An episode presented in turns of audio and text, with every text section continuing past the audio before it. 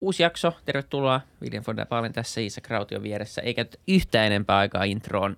Meillä on vieraana Jarno Limnel, tervetuloa. Kiitos kutsusta. Futukäsin tupla vieras sinäkin. Tässä on sen verran jaksoja tehty, että pitää alkaa käymään tuttuja naamoja läpi, mikä on hyvä. Pääsee käymään ö, mielenkiintoisten ihmisten kanssa keskustella uudestaan ja yllättävän moni on suostunut, mikä on ollut hauskaa, niin, niin tota, kiva, kun, kiva kun pääsit.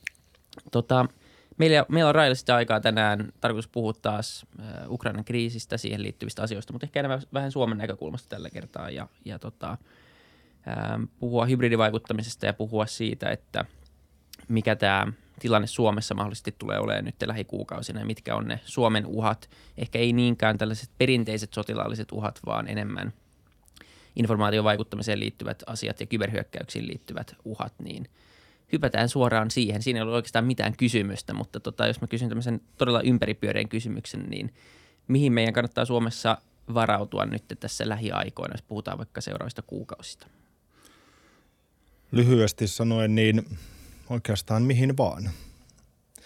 Varsinkin kun me puhutaan venäläisestä hybridivaikuttamisesta, niin me puhutaan hyvin laajasta keinosta, keinovalikoimasta, työkalupakista, millä pyritään pahantahtoisesti suomalaiseen yhteiskuntaan vaikuttamaan. Ja osa näistä vaikuttamisen keinoista on sellaisia, joita me kyetään ennakoimaan – arvioimaan, kuten esimerkiksi ihmisvirtojen tuottaminen Suomen rajoille, informaatiovaikuttaminen tai vaikka ilma- ja meri rajaloukkaukset. Tämän kaltaistahan on nähty jo aikaisemminkin, mutta todennäköisesti osa vaikuttamisen keinoista on sellaisia, mitkä sieltä katveesta tulee. Eli emme välttämättä kykene etukäteen edes niitä vielä ennakoimaan ja se kysyy nyt nimenomaan sitten sitä kylmäpäisyyttä ja resilienssiä. Meillä on semmoinen aika klassinen katras, kun puhutaan hybridivaikuttamista erilaisista keinoista. Mm. Voiko olla, että me kohdataan jotain täysin ennennäkemätöntä, jotain täysin uutta, mitä me ei edes tajuttu hybridivaikuttamiseksi aiemmin – Kyllä se on ihan mahdollista. Täytyy toki sanoa, että kun turvallisuusasioita on tullut koko elämänsä, työuransa pohdittua, niin haluan olla vähän tarkka siinä, että ei lähdetä myöskään niin kuin liiaksi pelottelemaan, mm. koska semmoinen turvattomuuden ilmapiiri ei johda mihinkään, mihinkään hyvään.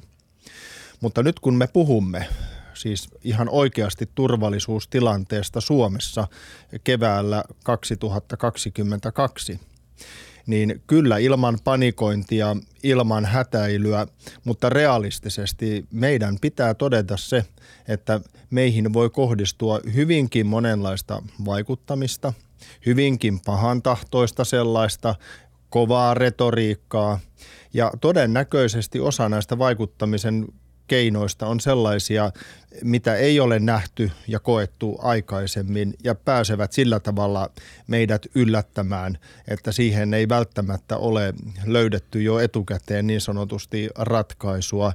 Ja totta kai siis kyllähän meillä Suomessa kokonaisturvallisuuden hengessä niin on myöskin pitkään varauduttu mutta meillä on myöskin tiettyjä omia haavoittuvuuksia ja heikkoja kohtia ja kyllä nämä tuolla itärajan toisella puolella tiedetään. Onko jotain viitteet jo siitä, että tämä olisi isommassa skaalassa käynnistynyt? Me nyt ollaan tehty näitä jaksoja aika monta vuotta mm. jo ja muistan, että me ollaan tehty välillä jotain Venäjä-aiheisia jaksoja ja melkein poikkeuksetta niihin sosiaalisen median postauksiin tai jaksoihin, niin on, on tullut aika paljon enemmän kommentteja, sanotaanko näin, kuin johonkin per, perusjaksoon ja se on mm. selvästi ollut osittain ainakin ehkä botteja, ja jos ei botteja, niin ainakin hyvinkin johdonmukaista – toimintaa ja tämä, tämä näkyy muidenkin sisällöissä aika selvästi, mutta mut tämä nyt on ollut käynnissä aika kauan ja, ja se on ollut jotenkin vaikea jotenkin itse hahmottaa, että mitä siitä pitäisi ajatella. Että siellä on nyt joku kommentti ja se on aika ilmiselvästi, ei johda oikein mihinkään, ainakaan meidän tapauksessa. Mutta onko mitään niin kuin viitteitä tämmöisestä eskalaatiosta tässä, tässä suunnassa ollut nyt viime aikoina? No se on hyvä ensinnäkin huomata että, ja myöskin tuoda esille, että kun puhutaan tällaisesta hybridivaikuttamisesta, pahantahtoisesta toiminnasta meidän yhteiskuntaa kohtaan, niin sehän on käynnissä tälläkin hetkellä. Enemmänkin kyse on siitä, että mikä on keinovalikoima, mitä kulloinkin käytetään ja mikä on se voimakkuuden aste, millä tavalla esimerkiksi informaatio-operaatioita tehdään. Ja toki tämä kaikki liittyy sitten siihen, että mitä tällä halutaan tavoitella. Ja kyllähän meillä nyt, niin kuin kaikki tiedämme, niin Euroopassa turvallisuus on hyvin merkittävällä tavalla järkkynyt, turvallisuusarkkitehtuuri on muuttunut, paluuta entiseen ei ole. Ja tällainen kiristynyt tilanne on se todellisuus, minkä kanssa me myöskin Suomessa saadaan pitkään elää tästä eteenpäin. Ja etenkin nyt, kun Suomessa on myös tapahtunut historiallinen NATO-kannatuksen muutos – täytyy sanoa, että kun tätä NATO-keskustelua on seurannut semmoinen 25 vuotta ja katsellut näitä myöskin kyselyitä, niin se on aika, aika suoraan sanoen ollut paikalla polkevaa. Niin nyt tämä, mikä muutos on viime viikkoina tapahtunut, niin sehän on todella historiallinen. Ja Venäjähän ei tästä nyt pidä, että meillä kansalaismielipide on kääntynyt. Meillä selkeästi lähes päivittäin johtavat poliitikot, kansanedustajat osoittavat julkisuuteen NATO-myönteisyyttään. Meillä on tulossa selonteko näistä turvallisuuspolitiikan käännekohdista aivan kohta eduskuntaan ja moni moni muu asia, niin kyllä tässä sellainen ilmapiiri nyt on, että Venäjä ei tule tätä purematta nielemään – ja tulee tähän vaikuttamaan. Ja nimenomaan niin, että pyrkii luomaan hämmennystä, pelkoa meidän yhteiskuntaan, vaikuttamaan meidän yhteiskunnalliseen ilmapiiriin ja totta kai pyrkii sitten vaikuttamaan myös meidän poliittiseen päätöksentekoon. Ja ehkä sen nyt nostan vielä esille, kun kysyit näistä aivan hiljaisista tai viimeaikaisista merkeistä – niin tässä aivan hiljattain kyllä minun mielestä hyvin poikkeuksellisesti Yhdysvaltojen presidentti Joe Biden nosti esille sen, että heidän tiedustelutietojensa mukaan nyt kannattaa erityisesti huolehtia varautumisesta kyberhyökkäyksiin. Ja tämä varoitus yhdysvaltalaisia yrityksiä kohtaan, niin minä pidän ihan samana varoituksena myöskin suomalaista yhteiskuntaa ja meidän yrityksiä ja organisaatioita kohtaan. Pidän varsin jopa todennäköisenä sitä, että me tullaan kohtaamaan eri voimakkuuksiltaan olevia kyberhyökkäyksiä Venäjältä tai Venäjän, Venäjää tukevilta ryhmittymiltä ja siihen meidänkin pitää olla valmis. Mitä toi käytännössä, tota on varmaan vaik- mahdoton lähteä spekuloimaan. Sehän olisi ö, tosi suuri puolusta, puolustusetu, jos tietäisi, että minkälaisia hyökkäyksiä tulee. Niin tuskin se on tiedossa täysin. Mutta mut minkälaisista kyberhyökkäyksistä puhutaan? Minkä, mihin kannattaisi varautua, jos johonkin voi varautua?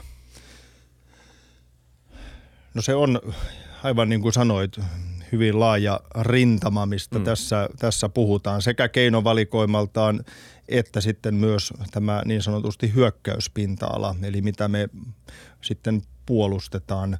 Se voi yksinkertaisimmillaan olla palvelunestohyökkäyksistä, esimerkiksi kaadetaan eduskunnan poliisiviranomaisten tai puolustusvoimien esimerkiksi verkkosivuja, sinällään vaarattomia, mutta saa julkisuutta. Mm.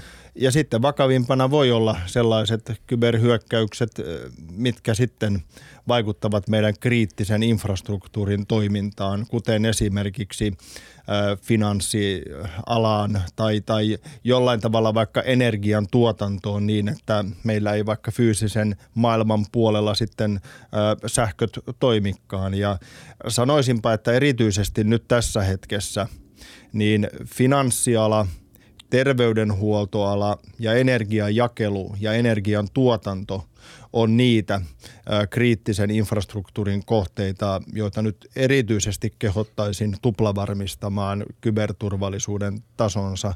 Mutta ihan niin kuin nostit hyvin esille, niin keinot voi olla paljon muutakin. Se voi olla erilaisia tietomurtoja, tietovuotoja, enemmän ja vähemmän oikeita, jolla halutaan esimerkiksi mustamaalata tiettyjä poliitikkoja tai esimerkiksi nakertaa turvallisuusviranomaisten luottamusta. Eli aika laajalla skaalalla näitä voi sitten tapahtua ja, ja, ja niihin pitää olla valmiina. Tekee mieli kysyä semmoinen asia osittain tuohon liittyen, mutta myös semmoisen niin informaation vaikuttamiseen, niin kuinka helppoa Suomeen on vaikuttaa näillä keinoilla? Jos verrataan vaikka Venäjään, jossa, jossa me tiedetään, että siellä on kuitenkin aika keskusjohtoista mediaa ja, ja tota, verrattain helppoa levittää propagandaa, kun taas sitten Suomessa on itsenäiset mediat, joita ei ainakaan kukaan, kenenkään pitäisi kontrolloida ja, ja muuta vastaavaa – ja, ja myös aika korkea koulutustaso ja, ja myös äm, hyvin vähän sensuuria, jos sanotaan näin, niin, niin miten, vai, miten helppo meihin on, on vaikuttaa tämmöiseen yleiseen mielipiteeseen? No sanoisin, että ollaan otettu hyviä askeleita eteenpäin. Ja täytyy sanoa, että yksi semmoinen minun lempilauseestani on tämä J.V. Snellmanin toteamus, että sivistyksessä on pienen kansan turva.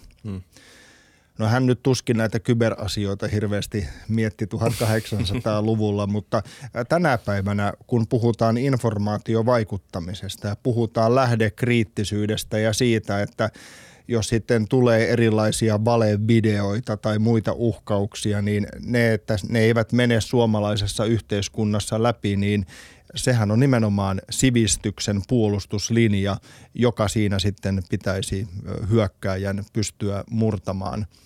Ja tässä informaatiokamppailussa niin kyllä se tärkein etulinja kulkee meidän jokaisen korvien välissä.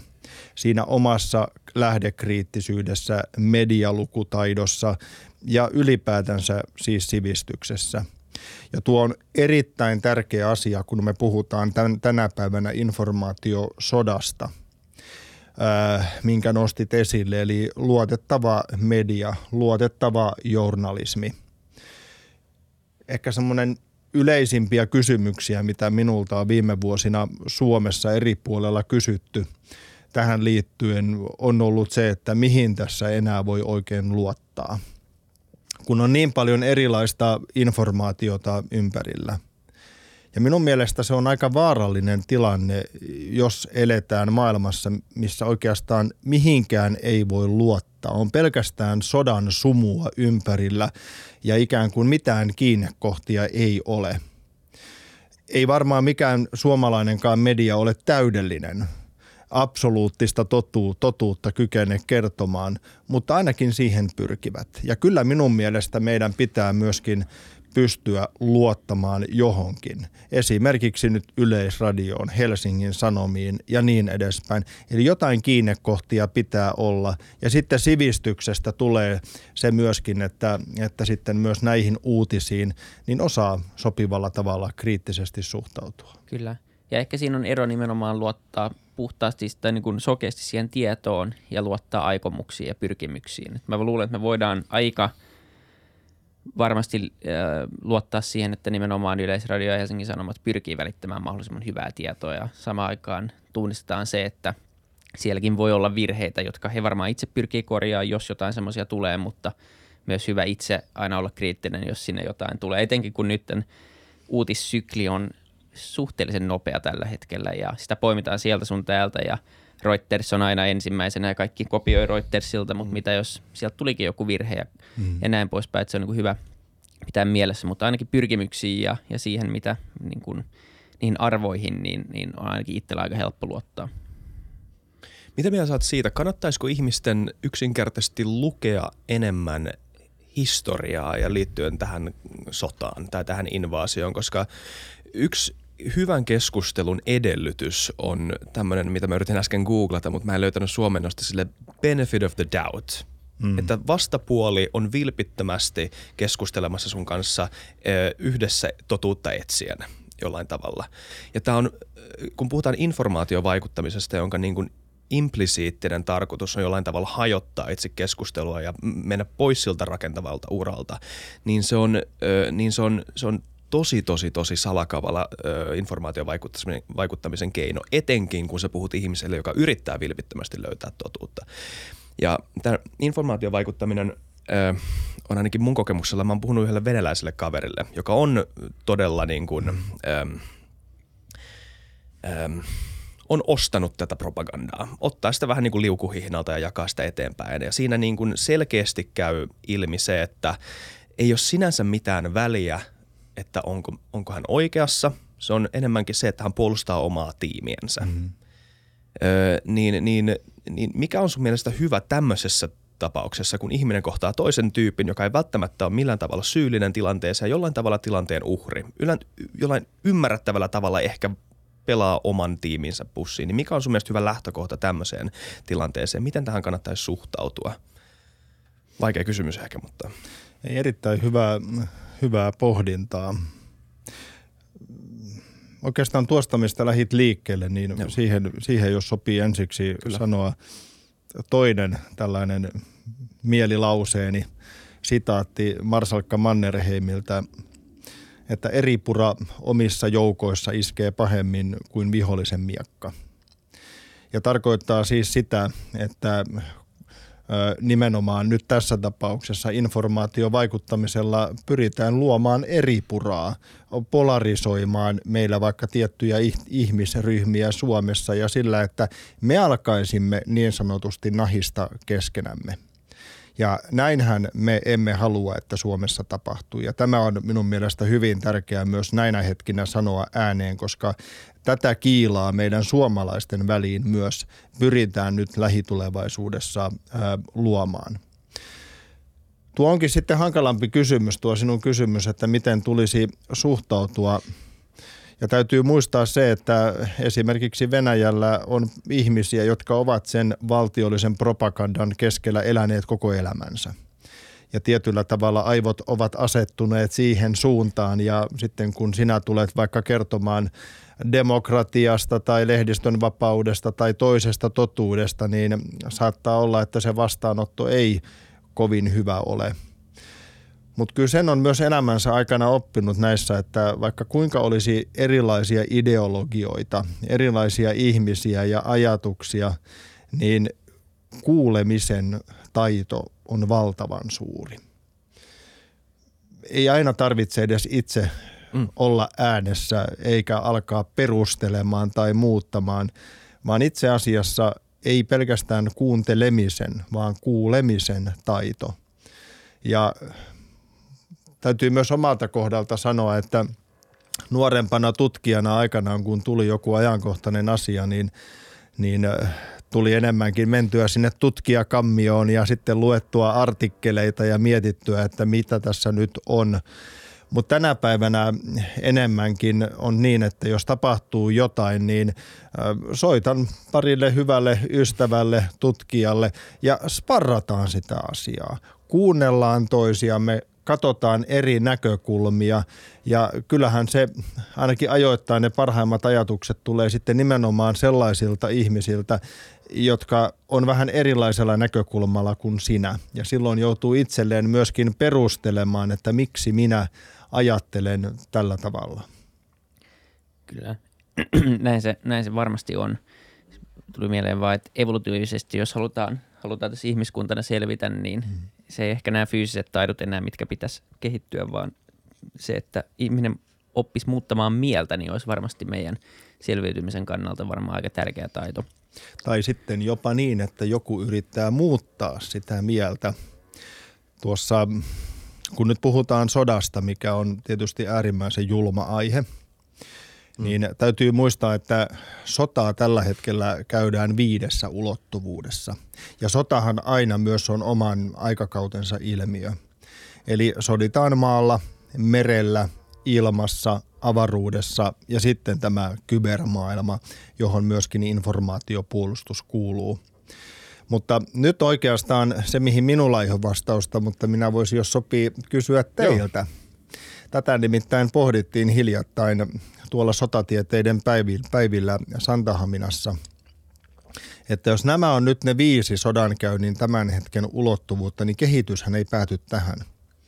Mikä on sodankäynnin kuudes ulottuvuus? No tässä sodassa se on raha, jos pitäisi joku mm. heittää. Mm-hmm. Öm, ja se voi olla, että, että se on sitä raha ja energia tai jonkin sortin niin tämmöinen tämmöinen niin markkina sota on käynnissä ihan selvästi. Mm. Se, että miten tehokas tapa se on, niin se jää vielä nähtäväksi.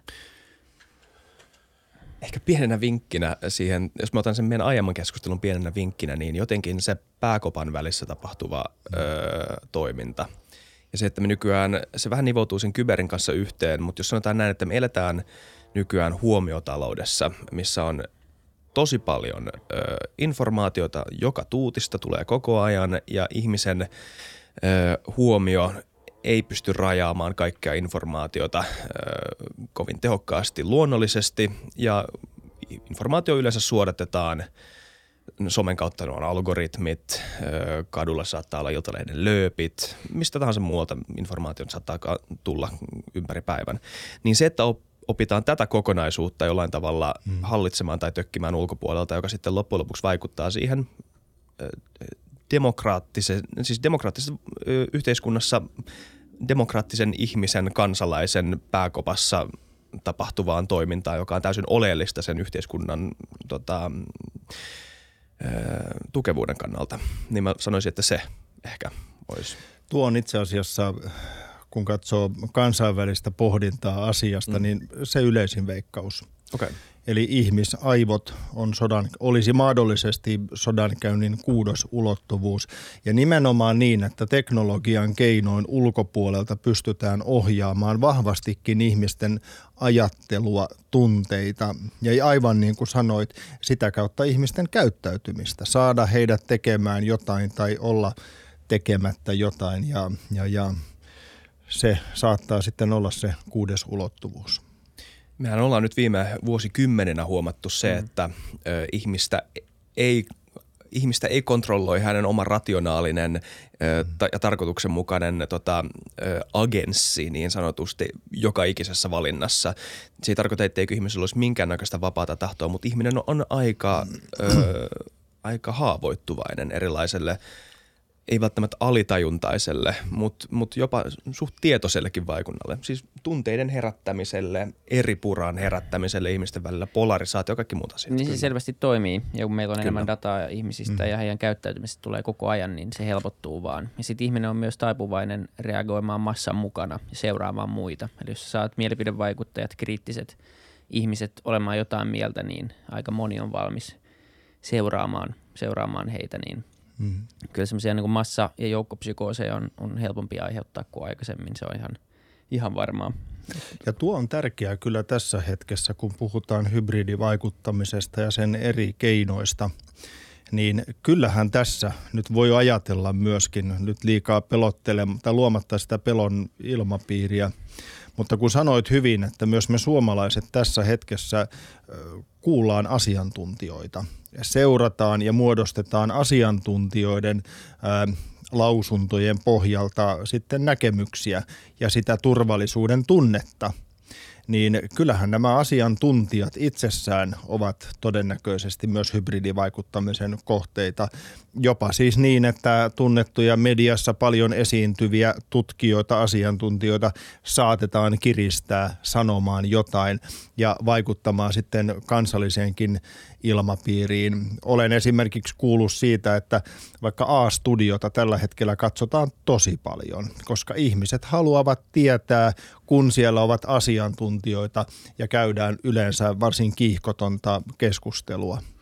Ja sitten toinen asia, mihin haluan mielellään tarttua, minkä molemmat nostitte esille, koska tässä meillä suomalaisilla on minun mielestä turvallisuudessa petrattavaa – mehän ollaan siis hyvin pragmaattisia, siis hyvin käytännönläheisiä turvallisuustoimijoita, minkä huomaa Suomessa siinäkin, että nyt Ukrainan sodan aikana niin ehkä niitä, jälleen niitä yleisimpiä kysymyksiä, mitä minulle tulee, on se, että mitä minä voin tehdä – Hmm. Eli halutaan tehdä jotain, saada aikaa. On se sitten kotivaraa tai mennään Puolan rajalle viemään avustuksia tai jotain muuta.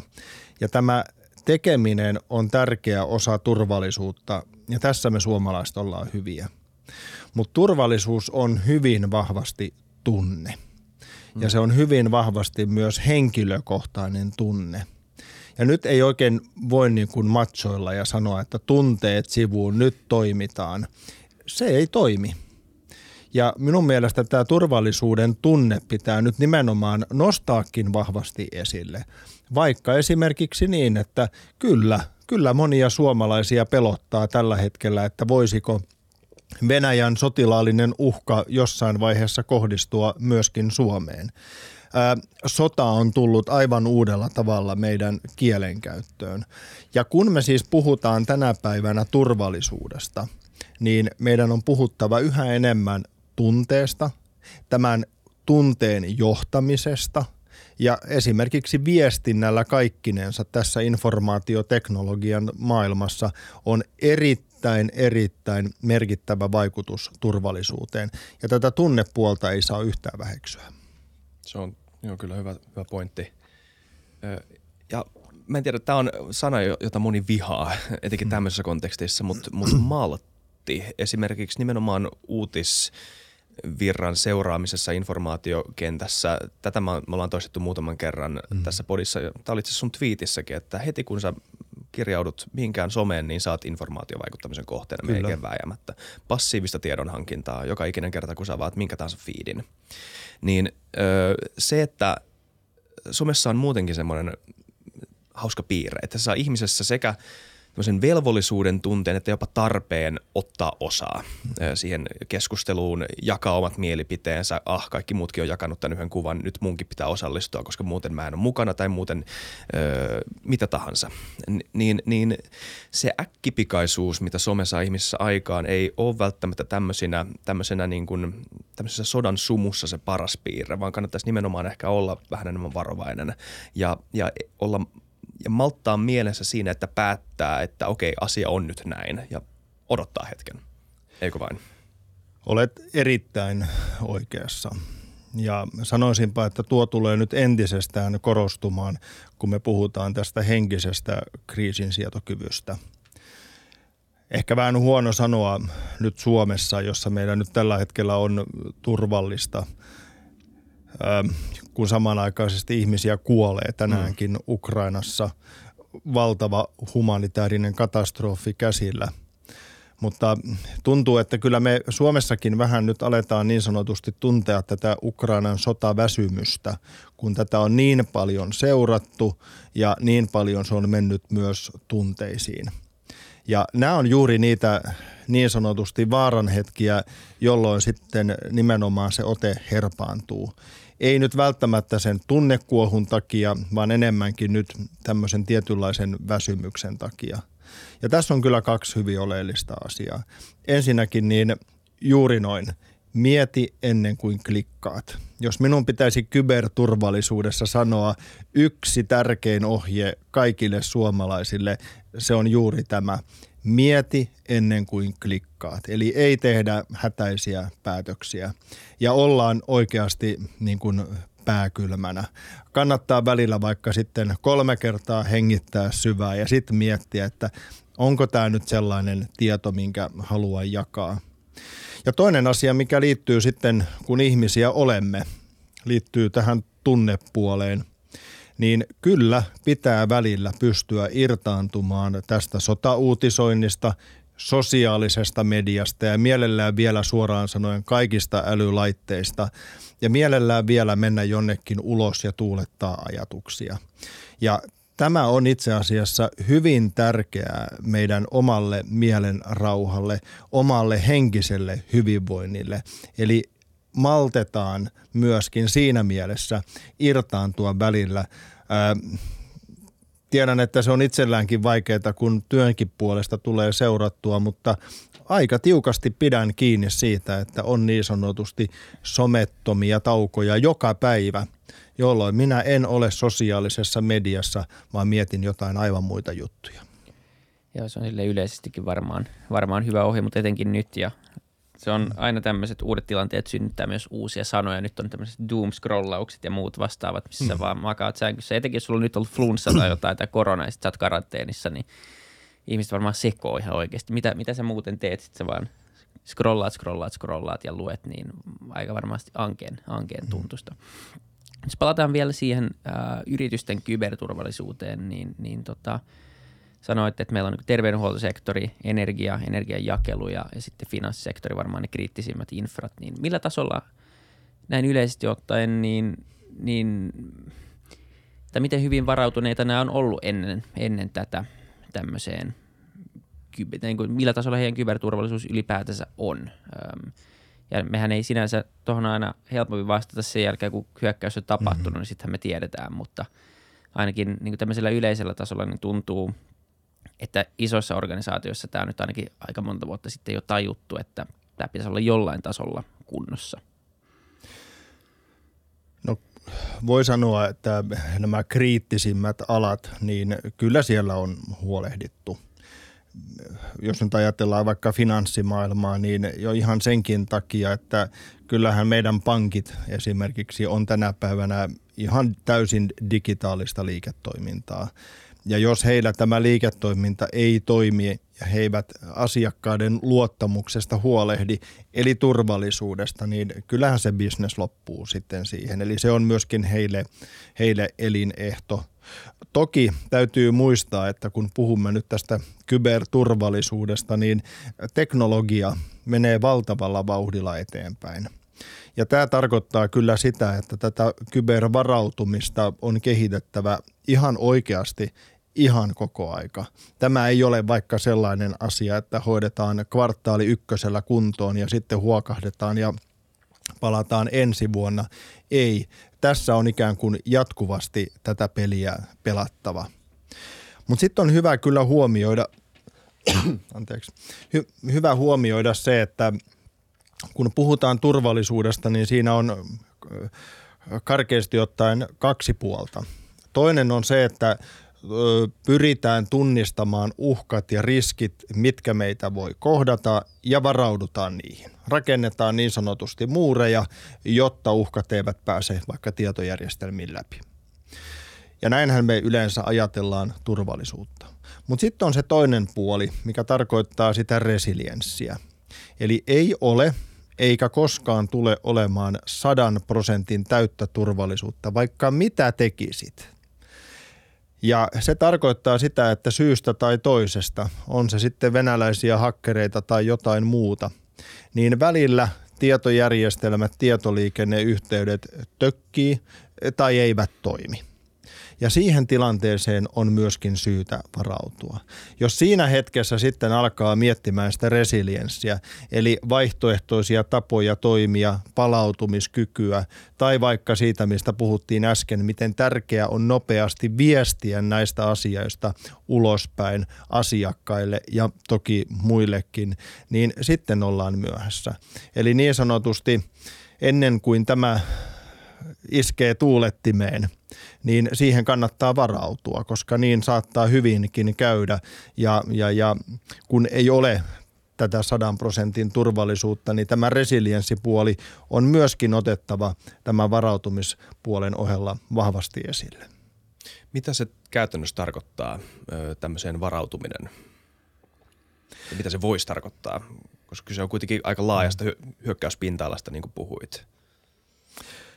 No kyllä se käytännössä tarkoittaa ensinnäkin yleisinä periaatteena, mitkä sopii nyt erittäin hyvin tähän hybridivaikuttamiseenkin, kun siihen vastataan.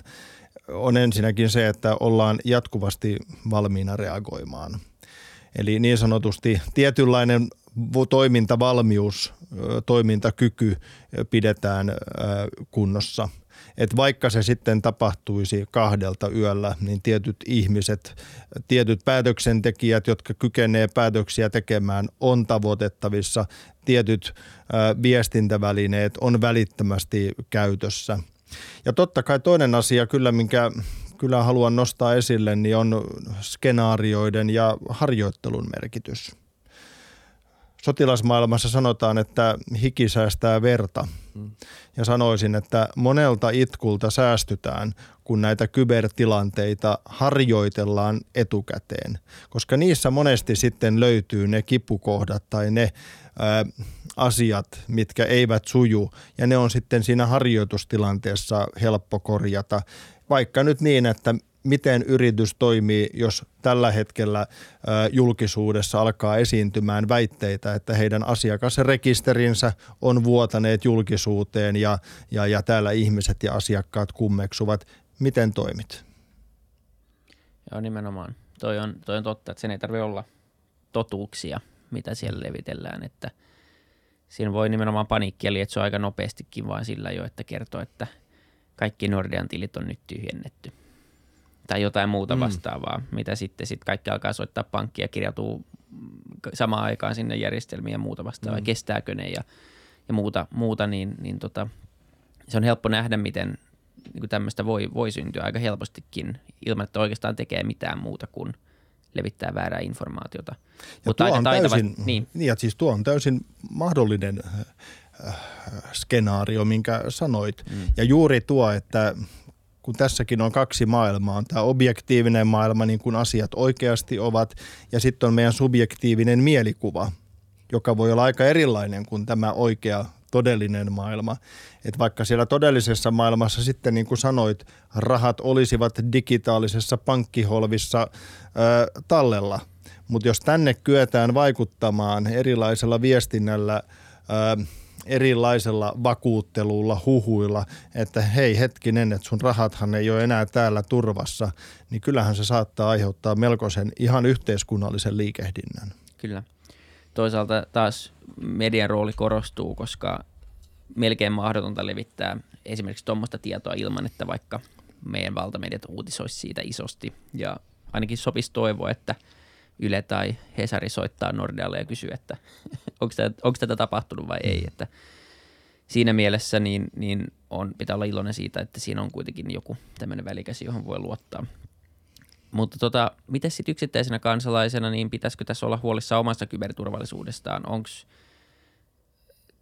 tuntuu ainakin spontaanisti, että se mikä Venäjää kiinnostaa tai näitä kyberhyökkäjää kiinnostaa on nimenomaan tämä kriittinen infra ja semmoiset, missä saadaan – samalla vaivalla aika paljon isompaa tuhoa aikaiseksi kuin esimerkiksi sitten vaikka mun koneen hakkeroiminen ja sieltä jonkun tiedon varastaminen. Jos miettii, että kuitenkin sekin mm. vaatii resursseja, että yksittäinen kone hakkeroidaan, niin jos on niin perusasiat kunnossa, että sulla on, sulla on tota hyvä, hyvät salasanat ja, ja tota, varmuuskopiot löytyy ja muuta vastaavaa, niin, niin tota, ehkä tässä ei tarvitse kuitenkaan lähteä konetta poistamaan netistä tai, tai muuta vastaavaa nyt vielä. Ei, ei tarvitse ja tuo on juuri oikeanlainen suhtautuminen. Ei yksittäisen kansalaisen, jos et nyt ole pääministeri tai tasavallan presidentti, tarvitse nyt venäläisiä valtiollisia hakkereita tässä hetkessä pelätä yleisimmät verkko niin sanotusti pahikset, jotka ihmisten arkipäivään tulee, niin ne ovat rikollisia, jotka pyrkivät huijaamaan erilaisilla sähköposteilla ja muilla, että luovutetaan tiettyjä tietoja, joita he sitten käyttää hyväksi tai saadaan rakkaushuijari, vakuut, hän pystyy vakuuttamaan ihmiset tai saadaan ihmiset tilausansaan. Eli taustalla on raha motiivina, koska rikolliset on yhä enemmän siellä, missä rahatkin on, eli verkkomaailmassa. Ja juuri tuo, mitä sanoit, niin tällaisella perusvarautumisella on tosi itse asiassa tärkeä merkitys ja ihan jokaisella meillä. Et jos vähän laajentaa sitä listaa, mistä äsken puhuttiin, että mieti ennen kuin klikkaat, koska edelleen yli 90 prosenttia kaikista tietomurroista ja tietovuodoista alkaa tämmöisillä huijaussähköposteilla. Eli saadaan ihminen klikkaamaan jotain sellaista, mitä hänen ei pitäisi klikata. Niin se on se kullan arvoinen ohje. Ja sitten on nämä vaikka kaksivaiheinen tunnistautuminen, vahvat salasanat, varmuuskopiot. Eli hyvin niin sanotusti perusasioilla pääsee kyllä tässä pitkälle. Öö, tekeminen kysyy tota, vähän ylimalkainen kysymys. mitä tulee kybermaailmaan, kybersotaan ja siis erilaisiin kyvykkyyksiin ja kapasiteetteihin ja siihen ehkä siihen dynamiikkaan, että minkälaista se on. Ö, tästä tulee ehkä muutama kysymys. Ö, minkälainen kyvykkyys Venäjällä on ö, tehdä kyberhyökkäyksiä suhteessa muun maailman puolustuskyvykkyyteen? Minkälaista dynamiikasta mm. puhutaan?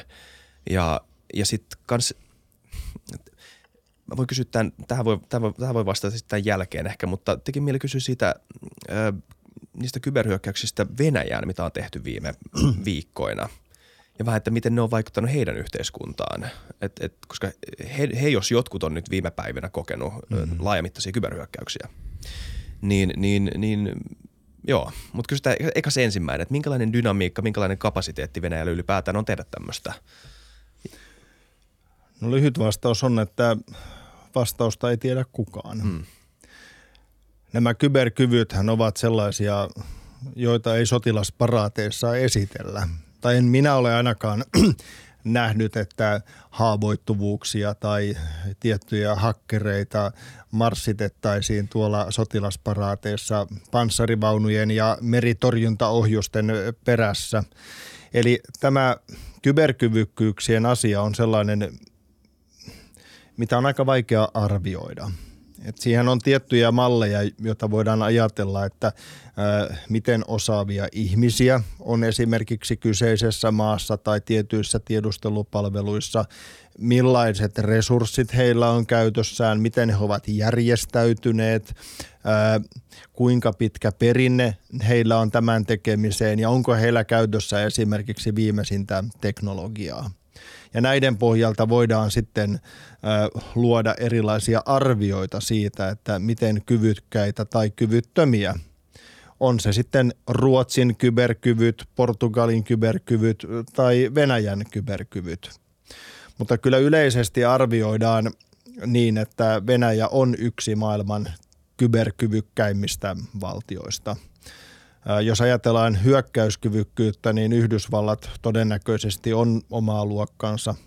Mutta sitten muita keskeisiä toimijoita on Venäjä, Kiina, Israel ja Iso-Britannia, ainakin nyt muutamia mainitakseen. Mutta se on sitten mielenkiintoinen kysymys, mikä tällä hetkellä aika paljonkin keskusteluttaa kansainvälisesti kybertutkijoita – että tässä Ukrainan kybersodassa odotettiin, että olisi tullut tällainen digitaalinen tulivalmistelu, olisi kyberhyökkäyksellä isketty Ukrainan kriittiseen infrastruktuuriin ja lamautettu sitä. Mutta nyt toki muistaen, että sodan sumu on päällä, mm. niin sellaista ei ole nähty. Ja tämä on sitten saanut arvioimaan, että onko nyt kyse siitä, että Venäjällä ei ole, ole ollutkaan tällaista kykyä valmisteltuna tai käytössään. Tai onko niin, että Venäjä ei ole halunnut näitä kykyjä vielä käyttää? Liian iso hässä hihassa ehkä. Niin, että tuleeko se vasta sitten sodankäynnin seuraavassa vaiheessa, että jos he ajattelivat niin, että nyt otetaan varsin nopeasti Ukraina haltuun, vaihdetaan uusi hallinto ja sitten kun infrastruktuuri toimii, niin on nopeampi palauttaa yhteiskuntaa normaalimpaan tilaan ja siksi näitä hyökkäyksiä ei ole haluttu tehdä. En tiedä mikä se totuus on, sitä ei tiedä kukaan. Saattaa toki olla myöskin se, että Ukrainan kyberpuolustus on onnistunut. Ja hehän ovat rakentaneet tätä kyberpuolustustaan sodan olosuhteissa jo vuosia – ja semmoinen keskeinen asia tässä myöskin minun mielestä oppina Suomeen on se, että he eivät ole rakentaneet sitä yksin. Siellä on julkisestikin ollut esillä, että esimerkiksi Yhdysvallat, Iso-Britannia ja monet muut ovat aktiivisesti siellä tukemassa Ukrainan kyberpuolustusta. Ja sitten vielä se minun mielestä hyvin mielenkiintoinen ja tärkeä asia – Ukrainan kyberpuolustusta ei ole ollut tukemassa ainoastaan valtiot, vaan tällaiset isot teknologiayhtiöt, kuten Microsoft ja Google, jotka ovat julkisestikin kertoneet. Ja jos ajattelette heidän osaajiaan, mm. teknologiaa ja resurssejaan, niin onhan siellä aika kova porukka ollut venäläisiä hakkereita vastassa, jos siellä ukrainalaisten lisäksi on Yhdysvaltojen huippuosaajat, Iso-Britannian huippuosaajat, Microsoftia, Googlea ja ties ketä muuta. Se on ihan totta. Ja samaan aikaan me nähdään nimenomaan se, mitä sä sanoit, että nyt Venäjällä on hyökätty laajamittaisesti ähm, hakkeriryhmien toimesta ja ainakin taas vaikea nyt tälle ulkopuolisena oikeasti ottaa selvää siitä, että miten onnistuneesti ja, ja miten laajamittaisesti, mutta ainakin näiden ryhmien oman viestinnän mukaan niin melko, melko laajasti ja melko onnistuneesti, niin tuntuu, että sekin kieli jostain, että ainakaan se Venäjän oma – kyberpuolustuskaan ei sitten välttämättä ole kuitenkaan ihan semmoinen kaikki voipa tai, tai ainakaan mitenkään ylivoimainen. Niin tota, ja se on ollut muutenkin tosi mielenkiintoinen ilmiö, että sulla on mm. tämmöinen niin yksityinen ryhmä, joka on päättänyt nyt osallistua sotaan näinkin selvästi ja näinkin aktiivisesti ja, mm. ja jotenkin tehnyt ainakin aika onnistuneita hyökkäyksiä, etenkin yrittänyt tätä niin kuin tietoa – saada venäläisille ja, ja mediaa hakkeroida ja valtiollisia sivuja ja muuta vastaavaa, niin tässä ei mitään kysymyksiä, tämä on tämmöinen toteamus. Oliko sinulla joku kysymys tästä, mutta siis lähinnä miten tätä niin, pitäisi mitä me tiedät, mitä, niin. sä, mitä sä tiedät mm. tästä niin kuin Venäjän sisäisesti? Onko täällä ollut mitään merkitystä siellä ja miten, miten ylipäätään ammattilaiset näkee näitä lööpeissä paljon puuttuja hyökkäyksiä? Kyllä siellä Venäjän kyberpuolustajilla on kiireiset ajat mm. tällä hetkellä. Se tiedetään varmuudella. Ja kyllä se isoin yllätys ainakin toistaiseksi tässä Ukrainan kybersodassa on ollut nimenomaan tämä sinun mainitsema joukkoistaminen.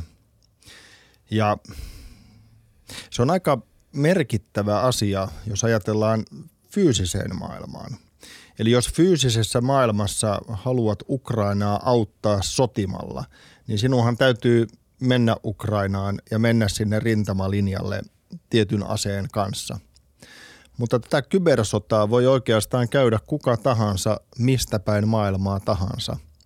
Ja tätähän nyt Ukrainan digiministeri Mihailovin johdolla on nimenomaan pyrkinyt hyödyntämään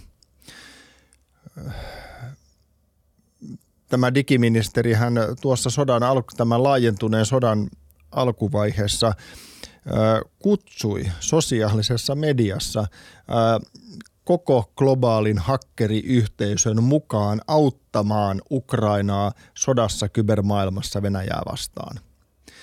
Ja jopa niin, että Ukrainan valtionhallinto kertoi tiettyjä kohteita, kuten esimerkiksi tiettyjä venäläisiä pankkeja tai mediayhtiöitä, että näihin nyt hakkeroitukaa – ja tässä ikään kuin vapaaehtoisten kyberarmeijassa on arvioiden mukaan tällä hetkellä jopa puoli miljoonaa ihmistä. Oho. Voi olla yhtä lailla täältä Helsingistä, voi mm. olla yhtä lailla Kööpenhaminasta tai vaikka Kaliforniasta. Ja tähän sotaan, kun ei ole maantieteellisiä etäisyyksiä, niin periaatteessa jokainen voi osallistua – ja tämä on kyllä semmoinen uusi piirre, jos ajattelette, että noin vaikka puoli miljoonaa verkkotaistelijaa tänäänkin sotii Venäjää vastaan, niin kyllä siellä varmasti Venäjän kyberpuolustuksessa kiirettä liittää. Ja on tullut toki pohdittua myöskin sitä, että jos meillä olisi vastaava tilanne, että itänaapuri hyökkäisi, ihmisiä kuolisi ja me taistelisimme täällä meidän itsenäisyyden puolesta, niin kyllä siinäkin luultavasti mekin tekisimme kaikkemme, jotta me pystyisimme Venäjän torjumaan. Ja ehkä siinä vaiheessa sitten meidän liikenne- ja viestintäministeri kutsuisi globaalin hakkeriyhteisön tukemaan Suomen kyberpuolustusta. Kyllä. Kyllä. Musta se on jotenkin niin kuin todella hieno, hieno asia. Se, se kertoo jotenkin... Mutta siinä vielä... on vaaransa myöskin. Varmasti. Hmm. Mutta se kertoo jotenkin hmm. kuitenkin siitä, että suurin osa maailmasta on nyt Venäjää vastaan. Ja, ja myös tämmöisellä niin kuin tasolla ja uudessa ulottuvuudessa, ulottuvuudessa mikä, on, mikä on kuitenkin loppupeleissä toivon mukaan hyvä asia tämän sodan lopputulemalle. Hmm. Meillä alkaa aika loppumaan. Aika loppumaan. Eli... Harmi, tässä olisi vielä tuhat kysymystä, mutta mut kiitos, kiitos tosi paljon tästä. Kiitos, oli jälleen mukava keskustella. Kiitos paljon ja palataan taas ensi jakson merkeissä asiaan. Moi moi. Kiitos paljon. Hei hei.